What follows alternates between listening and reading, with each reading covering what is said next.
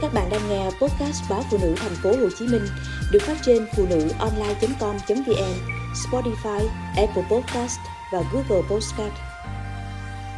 Vợ chồng héo mòn vì nợ nần cuối năm. Năm ngoái anh quyết tâm đầu tư, tôi cản không được.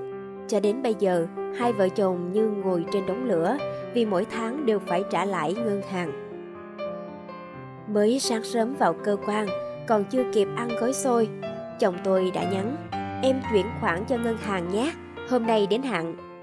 Tôi nhìn gói xôi trên bàn, miệng đắng ngắt. Cầm điện thoại, tôi báo cho chồng, anh tự xoay đi, thẻ em chỉ còn 2 triệu đồng. Sau đó dù anh không nói gì nữa, tôi vẫn thấy dâng lên một nỗi buồn và áp lực kinh khủng. Đã mấy tháng nay, cả nhà tôi đều căng thẳng như thế, tiền chợ, tiền học cho con, tiền ăn uống sinh hoạt, chúng tôi đều cắt giảm tới mức tối đa. Vậy mà không thể bù vào khoản nợ nần mà anh vay để đầu tư đất vào cuối năm ngoái. Thời điểm đó đất đang sốt, anh có bạn ở dưới quê rủ hùng hạp mua chung. Chúng tôi lấy nhau 5 năm cũng có một khoản tiết kiệm kha khá.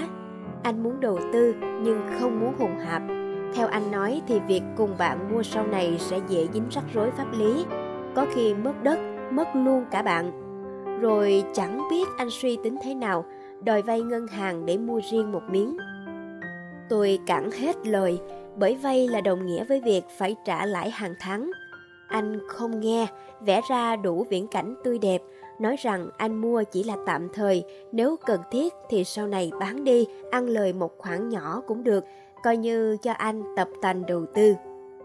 Anh còn cho rằng việc trả ngân hàng cũng như tiết kiệm có động lực để cày cuốc. Nếu sở hữu miếng đất ở quê cộng thêm ngôi nhà đang có, chúng tôi sẽ ổn định hơn rất nhiều. Sau này đất có giá, miếng ấy bán đi hoặc giữ lại đều là tài sản cho con.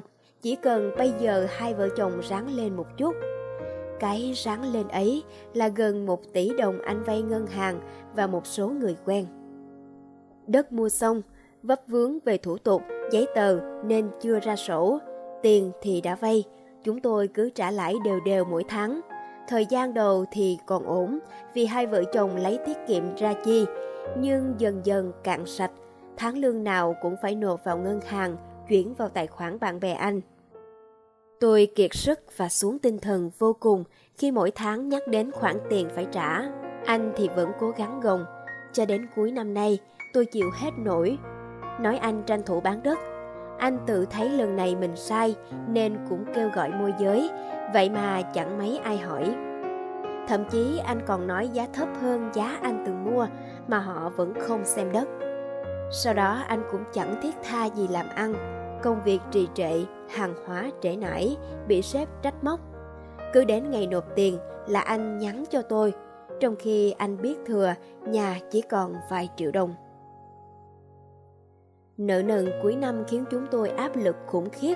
Dù cố gắng cắt giảm nhiều khoản nhưng vẫn chẳng là gì so với số tiền lãi hàng tháng. Ở miếng đất mới, sổ sách giấy tờ đã ổn nhưng anh cũng khó lòng vay thêm. Do bị siết chặt, bí bách quá, anh đành vay nóng bạn bè theo kiểu sau nửa tháng 20 ngày là trả. Việc đó càng khiến chúng tôi áp lực thêm gấp bội bởi chớp mắt là đến ngày trả nợ. Lúc nào hai vợ chồng cũng căng như dây đàn vì mệt mỏi với tiền bạc. Mỗi lần có điện thoại, cả hai nhìn nhau, sự lo âu hiện rõ mồn một. Anh đi nhậu nhiều hơn, mặc kệ vợ con ở nhà buồn bã. Những lúc hỏi anh tính thế nào về khoản nợ, tôi chỉ thấy chồng cúi mặt im lặng. Tôi vừa thương mà cũng vừa giận. Đã mấy tháng nay, vợ chồng căng thẳng, lục đục. Nếu không đầu tư, Giờ đây chúng tôi đang vui vẻ, thoải mái, chờ đón một cái Tết đơn giản, ấm cúng. Còn đằng này, vì muốn thử sức, anh tập tành bài toán tài chính, cả hai vợ chồng đều héo như rau dưa phơi nắng. Chồng tôi đã thật sự hối hận, nhưng muộn mất rồi.